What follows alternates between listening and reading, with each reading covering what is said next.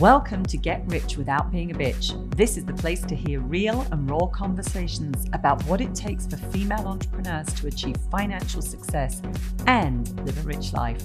I'm Vanessa Shaw, author of The Million Dollar Question, and your hostess for this podcast. Hello and welcome to another episode of Get Rich Without Being a Bitch. Very excited and frankly curious about my guest today we have with us Dana Farrant, who is runs her own business, empowering other women about really being in the driver's seat of their business and owning their power which of course totally speaks to the heart of the work that we are doing with women as well. And I'm very excited to dive into this conversation because Dana has a really interesting backstory. And I just know a couple of the highlights of her backstory. I actually don't know the details. But the minute I heard the highlights, I was like, okay, we just need to get you on the podcast so I'm going to be learning about this at the same time as you are when you're listening. And um, let me just give you a little kind of sneak peek as to what happened when we were booking Dana as well onto my calendar to do the recording. One of my team members reached out to me and was like, Vanessa, there's something up. I mean, is this normal? Have you been hacked? Something's odd. And I was like, what's going on? And they went, well, there's a dominatrix that is booked on your calendar? And I was like, yes, because Dana Farrant is my next podcast guest. She grew up in a cult. She left that cult at 18. In her 30s, she became a dominatrix. And we are going to be diving into all of this juiciness today. Dana, welcome. Oh, thank you, Vanessa. I am so looking forward to having a fabulous conversation with you. So, you know, there's so many places where, again, I'm curious. I just want to kind of let my, mm-hmm. my curiosity uh, lead this. Growing up in a cult, um, I just have no idea of or perspective of what that was even like. So can you kind of give us give us the cliff notes of like what does that mean? What does it look like? What was the experience of that? Mm-hmm. Okay, so I grew up Jehovah Witness, and my parents were extremists with it. So it was very controlling. And in that uh, organization, basically, I wasn't allowed to associate with anybody outside of that organization. Um, and we had things that we had to do. We, of course, you know, people are familiar with the door-to-door knocking that used to happen regularly, and um, and then in school, there was a lot of segregation that happened. So we weren't allowed to participate in any kind of religious and or um, holiday things. So you imagine art class. Every do you know how many you know holidays there are? Every art class like the week leading up to christmas is all santas and things and i so i can't participate in any of that. I'm always doing something different the lord's prayer and the national anthem of course i grew up at a time that that was played. I always had to stand out in the hall for that to say that i was not participating right? The, the visual. So every turn i am segregated from the normal population in school and always feeling different. And then the confines and the constructs within the religion is such that you are constantly shown that as a female, you have no value. You're there to get married, have children. That is your purpose. Don't worry about getting an education. Don't worry your pretty little head about that. Um, you know, it, it is really just imprinted over and over again that you have no value, that you're you're just you know it's just there and so that's what i grew up with that's the imprinting that happened and then you know also layered on that i had a stepmother who felt very jealous of me. I didn't realize it at the time, but when I left at 18, I truly believe that I was two things that I was stupid and that I was fat. And I was neither of those things. I'm actually in the top three percentile of intelligence. And when I look back at pictures of myself then, it's like, Ooh, I was skinnier then. I don't think I'm fat now. So, you know, there's a lot of mental manipulation that happens in cults, lots of brainwashing, we call it. Um, and those are the hard pieces to untangle because they happen at such a formative time in your life. So that's kind of where I came from and what I was moving out of. Gosh, as I say, so as you say, you know, and to be, you know, like completely immersed in that, right? And as you say, mm-hmm. then the segregation. So, um, what was it like as well growing up? I mean, you know, to be, to have that level of segregation, I imagine that that led to a lot of discrimination as well from other other kids. Because kids, yeah. Be, they can be pretty brutal and pretty unkind. yeah, I, I was quite fortunate. There were some other kids that, that had it a lot worse than me. Um, because I have such a high emotional intelligence, uh, I think I was able to kind of make friends with everybody. There was, I definitely got picked on. I got teased. Not, I didn't get bullied, thankfully. Um, but mostly there was just, you know, it's just this underlying like oh we're having a part oh you can't come you know like mm-hmm. those kinds of things so there was always on the outside um and my way of coping with it was to become friends with everybody um, and then make my main group of people, especially in high school, I made my main group all the people who were like the nerdy people, right? Mm. The ones who weren't likely to have parties that I was going to have to say no to. Uh, so, so those were my ways around it. But definitely, I, you know, I always felt like an outcast. I always felt like I couldn't, you know, I couldn't because I couldn't participate. You know, I couldn't do the things that yeah. other kids were doing. Absolutely, and so tough. And then let's face it, growing up as a kid, that we've got enough insecurities anyway. Right? We're finding our, our own way in the world. Um, yes. You know, look at myself here on screen. You know, I was the ginger-haired, freckled kid that you know was often picked last for teams and things. you know, and not overly athletic either, right? But again, that's right. That's still fairly fairly small compared to you know what other people have gone through, and certainly yourself. Tell me about the lead up, though, to being 18 and leaving a cult, because from the outside, I imagine that this is not something easy.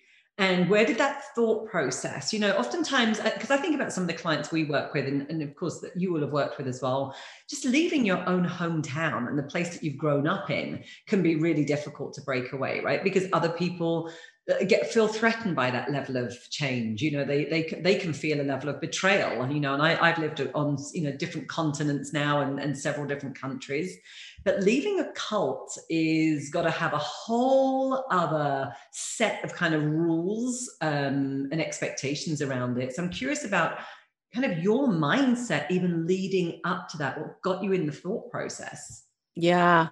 You know, it's interesting because when I look back now, I'm like, oh my goodness, I did that. Because there is that, like, wow. In order to do, to leave the cult, like, I had to leave everyone and everything that I've known because everything revolves around the organization. Everything revolves around those people. Those are all your friends, those are your family. For me, they were like my surrogate families.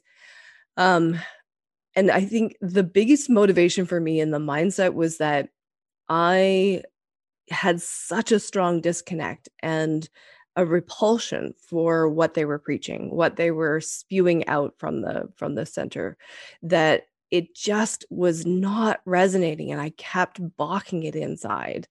And i tried going the other way i tried going all in you know at 16 i got baptized and i was like all right i'm, I'm like gonna get in i'm gonna like make this work right? I want to fit in somewhere.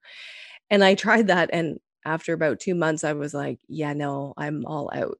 So mm. there's, and that's kind of a theme for me. I noticed that when I try everything, when I've like, okay, I've been all in, and yeah, now I can safely say I need to be all out. And you know, I was I was very fortunate that I actually had um, a few family members that had already left. So my mother had already left, and my sister had already left. So I had a somewhat of a support outside. Um, but knowing for me that if I stayed, the path that I could see for myself was me killing myself. Mm. And that mm. it was like, I want to have me, I want to do what works for me, no matter what the cost. And that's what I got to. And I had to leave. Mm. You know, it's interesting when you, you know, even there's a part of that that really resonates with my own story of wanting to leave Switzerland. Now, mine, mine wasn't around, you know, actually killing myself and ending my life. However, there most definitely was a part where there was a part of me that was dying inside. Mm. And I just knew again, it's like, no, if I'm on this path, the path that I'm on now, I'm going to become a smaller and smaller, smaller version of myself. And that became the thing that was painful enough to propel me to want to make a really big move because you know again yeah. moving from Europe, closing down everything, getting kids out of school, and you know, coming to the states is you know it's a fairly big deal. Like everything doesn't seem like it now right? But again many yeah. people don't do those things. So totally get that. And then so okay so you leave but then what? It's like where do you go? I mean how do you at 18 as well i mean again it's a very tender time in somebody's life. You know yeah. adulthood we're trying to work you know figure things out what wonder what our journey is not what the path is that we're going to take. And i'm guessing that you had very few you know you had nobody to yeah. guide you except for yourself at that point. Yeah it was it was a lot of trial and error. And um i would say way more error than than success. I quite honestly i just went down the path of you know sex and drugs and alcohol and you know trying to numb out. And and in looking back i can see that what a lot of what i was doing was experiencing extremes. So i would go and you know be uh, right into the drugs and the alcohol. And then i would spend a time i went to aa and i sobered up and i was like okay i need to be sober and i, I didn't touch anything. And in experiencing those two extremes that's just one example but in experiencing the two ends of the spectrum i started to figure out okay who am i? Because here's the interesting thing with leaving a cult is that you know if you've gotten in say you got into a cult at 18 and then you leave you eventually untangle the brainwashing and you go back to who you were before you joined but who i was before i joined was not born mm. so i mm. had to spend a lot of time discovering who am i what works for me and and you know, again, hindsight, like I'm I'm 50 now, so I can look back and I can say, oh, now I see what was going on with the journey is that all the way through it, everything that I've done is experience both ends of a spectrum and then figure out where is that happy medium for me and and it's a it's a long process i did a lot of therapy i i experienced a lot of um, different modalities and healings and then some of the most profound healing actually is was in the dungeon.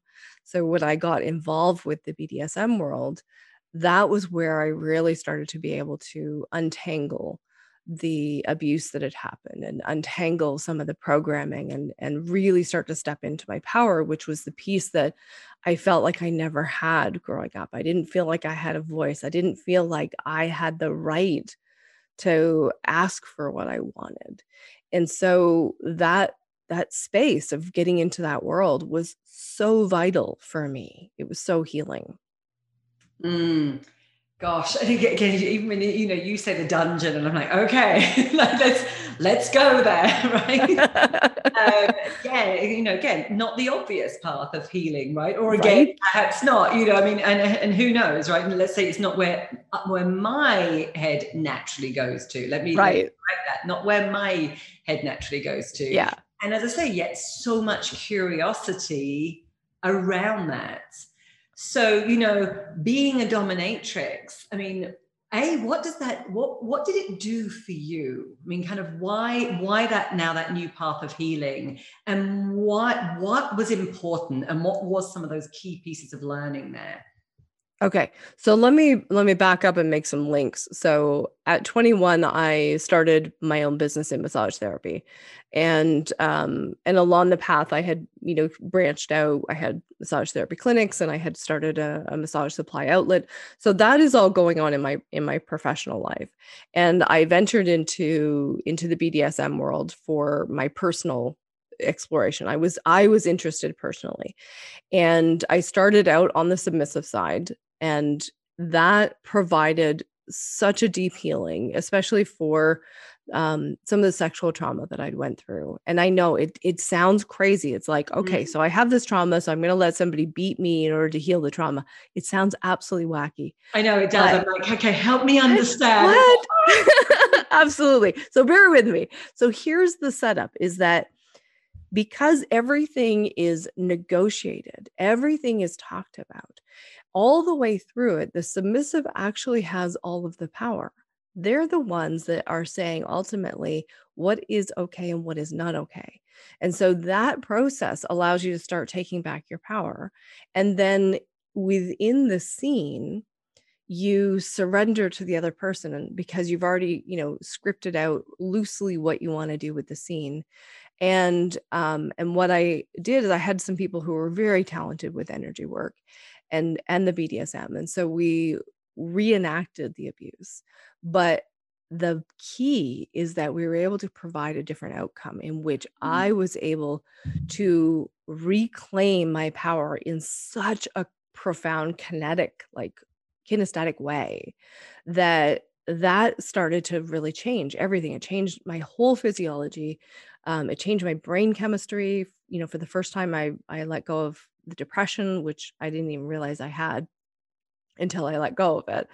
Um, and that experience so having such a dramatic shift in just two sessions was a pull for me. So my background as a healer you know led to the fact that i wanted to flip to the other side. I wanted to pick up the whips. I wanted to take people on this other healing journey because it was so profound and so quick. I mean i had done 20 years of one close to 20 years of therapy up to that mm. point, and it had never even come close to touching the transformation that i had in that moment and since then i've gone on I've, I've done a lot of other things that have been quite profound as well but that that switch seeing the transformation that's possible was was really what called to me Mm. Uh, and again, thank you for just explaining that so beautifully. Because I mean, I'm learning a lot through this, and I'm, I, you know, really hope our listeners are as well, because it's so easy.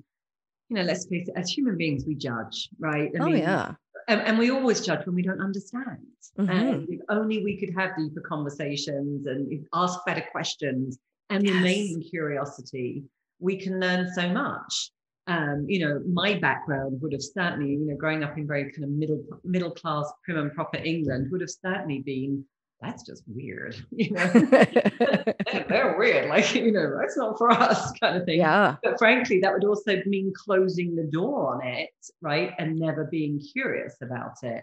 Mm-hmm. Um, and I love what you said around, you know, the deep healing. I've also, you know, I've actually been a somatically trained coach myself. I truly right. believe in healing through the body. We can't just heal. We can't heal. We can make sense of things at a cognitive level, but when there's just been not even necessarily trauma, right? I mean, we're talking in your case, like deep trauma. Mm-hmm. some of us, we just need to heal like stories that we've taken on. Yeah. Yet they get embodied, right? You know, embodied inside of us. Mm-hmm. And say cognitively, we can try and make sense, but yet we can often find that we're still being ruled and governed by those deeper stories.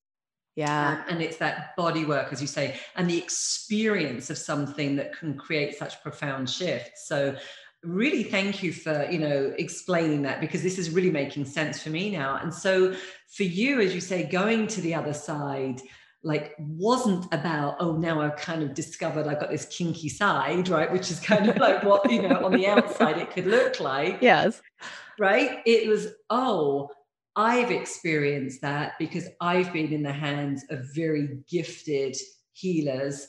And now I want that to be a part of my journey so that I can help other people. Yeah. And I have a kinky side. So, you know, it's both. There's okay. always a yes and. There's a yes and. I was going to say, and like, do we have whole outfits that are cool around this? I mean, we can oh, go yeah. off into, right? exactly. There's always going to be another side, a bit like me with tennis, right? It's like uh, we do these things for, you know, the outfits and everything and the, the other persona that we can get into. So, okay, so let's bridge this into, you know, a what then what has being a dominatrix? Because we were looking at okay that was on the submissive side on the healing side. So mm-hmm. then what was being a dominatrix? What did that teach you? What did oh my you goodness. learn some of those lessons from there? So much so much. And uh, you know quick little plug for my book. So i have a book called become a badass in business. It's all about linking these lessons from the dungeon to the business world. Um, but just to kind of give you the highlight reels, basically for me, um, the the main thing is that walking into that room so you've already had your discussion you've negotiated with the client what's okay what's not okay and in that moment when you walk in you need to embody this presence and this power of i'm in charge i say what goes and i have this and to me, that is such a huge component for business owners is that most business owners wimp out and then they get walked on by their clients, they get walked on in negotiations, and they give it all away and they don't have profits. And so to me, it's learning to really embody that that presence. And it's not a mean kind of presence. It's because I'm always thinking, okay, I have to remember what are their triggers?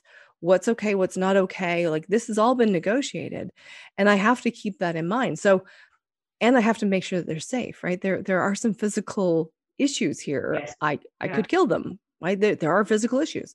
So it's kind of a high level service position in that I'm making sure that they're getting what they need so that they can transform and get the outcome that they want. But in that moment, when they surrender their power, I'm the one that's in charge. And I have to be willing to hold that because if I don't hold it, here's the great thing submissives will not surrender if you're faking it. There is no faking mm-hmm. it in the dungeon. You got to be it or don't be it. like there's no in between. Mm-hmm. And that's the beauty. Is like for me, it's that embodiment, learning to actually like be in it, not just wear a costume. Yeah, be in it. Again, it's back to that, you know, I fake it till you make it is something I'm really against oh. precisely for those reasons, right? Exactly. It's just so, you know, so cliche, so overdone. And yet, as you say, there's, you know, we can't, you, we can never out kind of pace or outsmart our own identity, right? And that beingness. Yeah. Yeah. So I know one of the things as well that you've, you know, you've said and again from those lessons is, you know, if we if we start to now bridge this into money, right? Because there's a whole load of bridges here for one of the things I see, I know that you see it as well, is you know, we get in our own way as women business owners. We mm. don't own our value. That's one of the places I go to. It's like we're not, we don't, we don't own our value. And yep. that means that we're not fully in our power, right? Yep and then that's going to translate into you know in in my world as you say we'll see that we, we won't sign up the right clients we'll second guess ourselves we undercharge as you say we're not paying ourselves i mean a whole load of kind of money you know problems yeah. start to show up but can you share a little bit more about your perspective you know on that that link with you know it's not a money problem it's really that power that personal power problem yeah. I, you know, the money to me is like can be a barometer. So and and to me I say it's like it's not just top dollar because I've worked with a with several millionaires who are not making profit. Uh, mm-hmm. Uh, right? So it's that combination of making sure that the top dollar's there but also that you're making profit. And and whatever craziness is going on with your world of money, we can always look and root that back to all right, let's look at where you're not holding your power. Because if you actually stand in your power in this place of like, I'm allowed to ask for money just because I'm allowed to ask for money, not because I'm worth it or I deserve it, which I hate those terms, mm. but just because like I can, because I'm willing to, then the money problems start to disappear you start to treat your business in a different way. When you really hold your power and you say, okay, you know what, I, am going to treat this like a business owner, like a real serious business owner. And then they're looking at the bottom line going, hey, things are not working in the bottom line. What's not working? And you're going to address it. But when you're not in your power, you're like, ah, ah, you know, and you're in that panic state. And in the panic state, you can't see it. So to me, all of the things come down to what's getting in the way of you really feeling like you have it in you to be that powerful business person and powerful doesn't mean squashing people right? yeah it's not I, I, power over no. right a very very different form of power this is you being in your power Yeah. And I like to describe it as power with. So you have Mhm. power with your clients, power with, you know, your coworkers, your colleagues, your joint ventures, all those pieces. But it yeah, it's not about a power over because you you go far further longer when you collaborate. And at the same time, you know, when that client pushes back and says, I don't think you delivered what you said you were going to deliver, and you know, you can look at it and you say, okay, here's what I promised, here's what I delivered. Um, you know, and the if you're not in your power, you'd be like, oh, well, okay, I'll give you an extra hour of my time, or oh, let me give you a partial refund, or right. But when you're in your power, you say, here's the things. Where do you feel that it fell short? You could to turn it back to the other person. It's easy to turn it back to the other person because you're not busy making yourself wrong. Yeah. It's uh, you know, again, it is so powerful, right? You know that the word that's sitting in my mind as well, even when you're talking about in the in the dungeon and again being in your power now, for me, this is all about respect. It's self-respect mm-hmm. and respect for others. Mm-hmm right? So it's the that it's that and and as you yeah. say, you know, it has to start, as you say, with self-respect first. But yeah. again, power over is typically now we're not respecting other people, right? Yeah. And I, you know, I love drawing on the lesson from the dungeon of that when you hold that energy, when you're standing in that power and you're really you're inflicting, you know, either mental pain or physical pain, you're doing it for their own good. Mm. And I think this is a really big lesson in business is that there's a lot of times when we have to hold our clients accountable, when we have to push back, but it's for their own good. You know, when we've delivered everything that we say that we would deliver and they don't feel happy, then holding them to that space and putting that mirror up and saying, what is missing makes them look at their own pieces. Yeah, and that's a gift, right? That's that tough love that makes people grow. Yeah, and and again, it's this. Res- it's respectful. It's kind as well, right? Yeah, it's that clarity. And I have to say, I have so much respect for people that communicate with me in that way, right? Because right. again, I do. I think it's a gift, right? It doesn't always feel comfortable in the moment, but that's no. where, right? You know, can be triggering if we've got something to clean up around there, um, and willing to own that. But again, it, as you say, it's that holding up the mirror, but particularly when it's done in such a respectful, calm, kind way. It's that. It's back to the yeah. There's no debating this. It, it is what it is. Yeah. Yeah. And um, what do you see? I mean, in terms of, I'm curious about your journey. I mean, your own journey, you know, from again, being in the cult, being a dominatrix, being a business, you've been a business owner for many, many years now. You are clocking up, by my calculation, about three decades. Yes. Right. So, again, you know, well seasoned and experienced. What have you seen about your own journey with money and owning your, you know, your value and then really being in your power how has that shifted for you over the years? That and that's huge. Like that's really been such a big motivator for the work that i do now is seeing that journey. So um another little side story that gets fun for people you know it'll take more time. But basically the business that i had the the massage supply outlet i built that up to a seven figure level. We had six staff and then um 2012 things started to to kind of come to a head because I was not holding my power. Right. Like on the outside, you can say, oh, well, it's because the staff were screwing up, or, you know, we had clients go bankrupt and not pay us. And, you know, those are the obvious. But mm-hmm. really, I wasn't holding my power. And when I really got honest with myself about the fact that I hired people who needed jobs instead of hiring the best people, I, you know, I gave in. I made friends with them, which I don't regret, but I made friends with them and then stopped holding them accountable. Yes. And those are the pieces, right? Those are the pieces that caused my business to to really to go almost under. I did turn it around and then eventually sell it. But recognizing that when I, as I was turning it around, when I really brought in this dominatrix energy, I saw sa- sales go up. And then, you know, being human, there are times where it was like, oh, I would like uh, fall back into the thing and sales would drop off.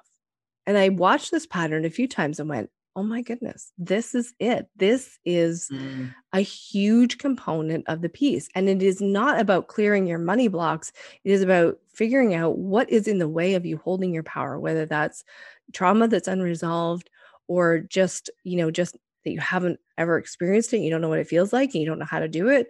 You know, do you need the language? Like, what are the things? But figuring that out and changing it.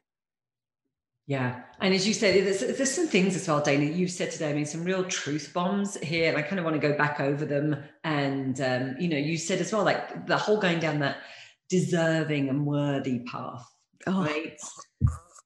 And you see my, kind of my eye roll as well. I feel like, again, it's a massive trap. It you know, it's a real it's a real trap and i feel like it's a trap as well that's kept in place by some people that you know really you oh. know again in, in a manipulative way yes because let's face it, you can't, we're never going to win that battle. I mean, if we start going down the am I worthy, am I deserving, mm. all of these things, it's like, like, A, why are you not really and truly? And then we get into stories and this happened. Now I've got to heal this. And it's like, how far down do we have to keep going? Right. Mm-hmm. I've known people that have been on those journeys for three decades. Right.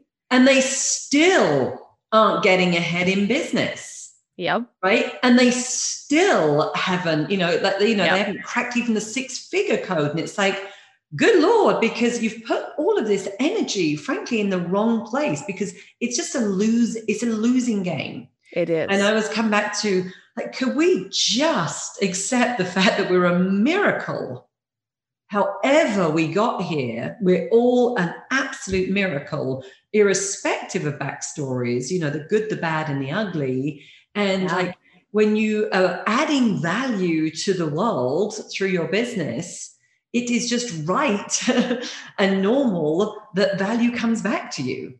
Yeah. And and I always like to invite people it's like, you know what? Just ditch the whole idea of deserve or worthy. You are neither, you will not be either. Who cares? Make money because you decide to make money. There yeah. is a lot of people in the world we can point to. I won't name names, but there's a lot of people we can point to who make money, a lot of money that I would say don't deserve it. Yeah. What? So deserving has nothing to do nothing, with anything. Zippo yeah. to do with making money. And being worthy has nothing to do with making money is a choice that you make. That's it. Money is a choice that you make. Feeling deserving, feeling worthy is also a choice that you make, but it is not something that you need to clear in yeah. my experience. Yeah, I, I totally agree with you. And as you say, you know, we know there's plenty of people in the world that are rolling in it. Mm-hmm. And, you know, as you say, have been have done it by, you know, absolutely unethical means. And yes. say, like, why do we think that they're more deserving than you are? They're not. So I, think, yeah, I love that, you know, is to say, like, let's just, you know, let's just cut that um, not go there. And as you say, it's, it's a choice. Yeah. Um, and I love that you say it like that. It's a choice to be, you know, it's a choice to explore being in your power. It's a choice to be successful in business.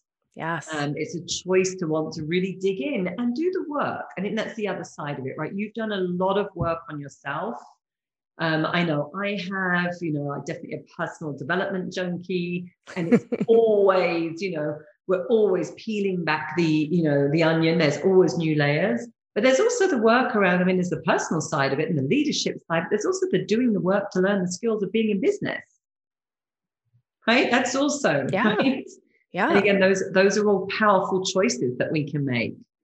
So, um, somebody that is listening to this though today, and I mean, I shared with you. Listen, before we started, I was on the tennis court. That's you know, if anyone's watching this, they've probably seen me change color because I was so red when I started. It's incredibly hot here, and it's just hot and steamy in the desert, which is not how we like it. We like it dry. Um, so I was, I said to you, I wasn't in my power on the tennis court this morning. And I was really aware of that, really aware of it. And of course, I was, you know, what was really grabbing my attention was the steaminess. I was just feeling so hot and uncomfortable and everything. And then, you know, reminding myself that I wasn't in, in my power and using some of my internal practices, right, to kind of bring myself back in the moment. But what are some of the things that you recommend? Somebody that's just listening today that when they notice, like, oh my gosh, yeah, I'm in a real kind of wimpy place or I'm making excuses, I'm clearly not in my power. What are some of the things that you recommend?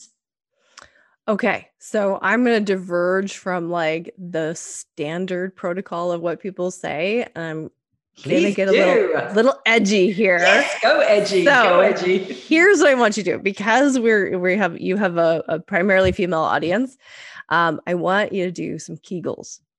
Okay, squeeze your perineum muscles. Okay, what happens when you do that is that it provides a little bit of sexual stimulus but it reminds you of your power, your grounded power. As women, our power source is actually in our root chakra, our genitals. Mm. And this is something that a lot of people don't talk about. But of course, as a former dominatrix, I'm like willing to go in a lot of places. Yes. But that is really powerful ways ways to actually ground yourself in a way that that changes the dynamics, right? Because most people are like, oh, I don't know how to get in my power, right? And they're all in their head. When you stop and you take a deep breath and you squeeze your genitals to, to allow yourself to feel alive, to feel that little bit of juiciness again, then what you do is you pump some of that engine power back up into your body.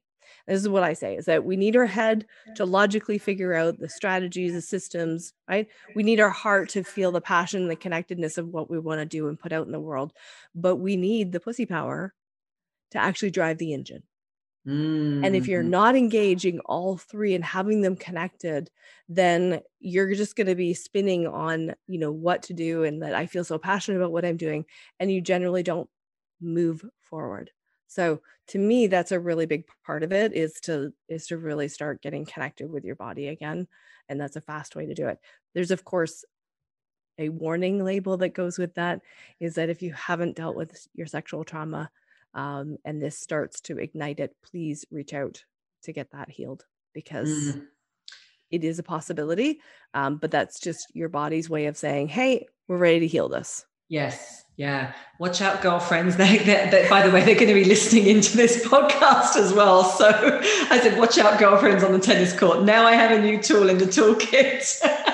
Right. Yeah. But it's so true because we, but again, we often do. We try and access these things through our head. And the uh-huh. head is great for, as you say, strategizing and planning and those smarts. But we, we, we've got to tap into deeper places. Um, so good, Dana. Are you ready for my quick seven? Yes, bring it on. In your power. I'm in my power. You're always in your power. Okay, because you haven't prepped these, so I know. What um, are you going to ask? Let me. Let's go for it. Okay, the quick seven. Fill in the blank. Living richly means. Uh, having loads of choices. Best hundred dollars you've spent recently and why? Oh my goodness, best hundred dollars I spent recently. Uh, I bought some Giddy Yo-Yo chocolate. It is like the most to die for orgasmic, pure organic bliss. There we go. And it costs a hundred dollars. Well, I buy it in bulk. oh, I was going to say, like, that's really expensive. okay, I'm like, where did you did you have it shipped in personally? Uh, yeah, it's two kilograms of. my gosh, that really is expensive. A book or podcast that's been highly influential for you, or what? Perhaps it might be just one that you're even listening to right now. That's just really. Oh, okay. I just finished. Actually, I just put this out into my email list too. Um, Recapture the Rapture.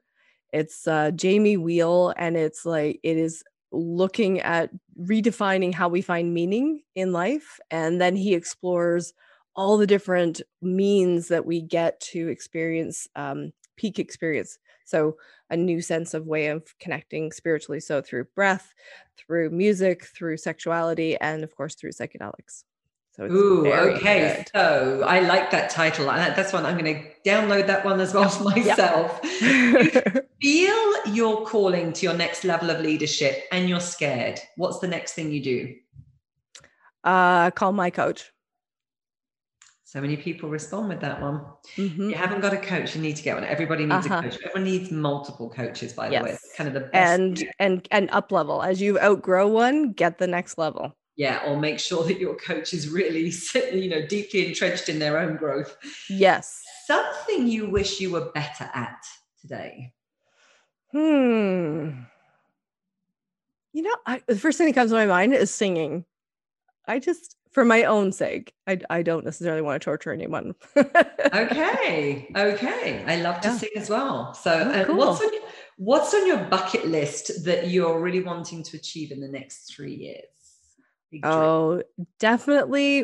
What's really been formulating is having week long retreats where I take people through extreme personal development. So, having all of these different skills that I have. So, from the dominatrix, the psychedelic world, um, the intense radical honesty, and really immersing people into an experience where they can just shift and up level, have some of that peak experience that is so needed in the world today. Ooh, that sounds really good. And right. then what's something that you're deeply grateful for today? Mm, I'm gonna pick my cat. So I have um, I have two Bengal cats. One has decided to go adventuring for the summer, um, and then the other one she came to me and she was this terribly scared little girl. She spent the first two weeks hiding under my bed. And after two years of like incrementally working with her and so slow, so slow, today she's like this so much of a love bug. Uh, today she was just so mm. snuggly and and cuddly. I was like, "Aw, she she loves me." Oh, so, furry friends are just just the best. They are. Dana, this has been really amazing. Thank you. Thank you for being such an amazing guest. We're going to make sure that we get all the ways to connect with you in the show notes. And I want to make sure we get your book in the show notes as well, because I think every woman listening to this show should grab a copy of that book. And Thank they learn an awful lot from those lessons, lessons in the dungeon and how that applies to business. So really thank you from my heart to yours. Thank you. Mm, my pleasure. Thank you so much.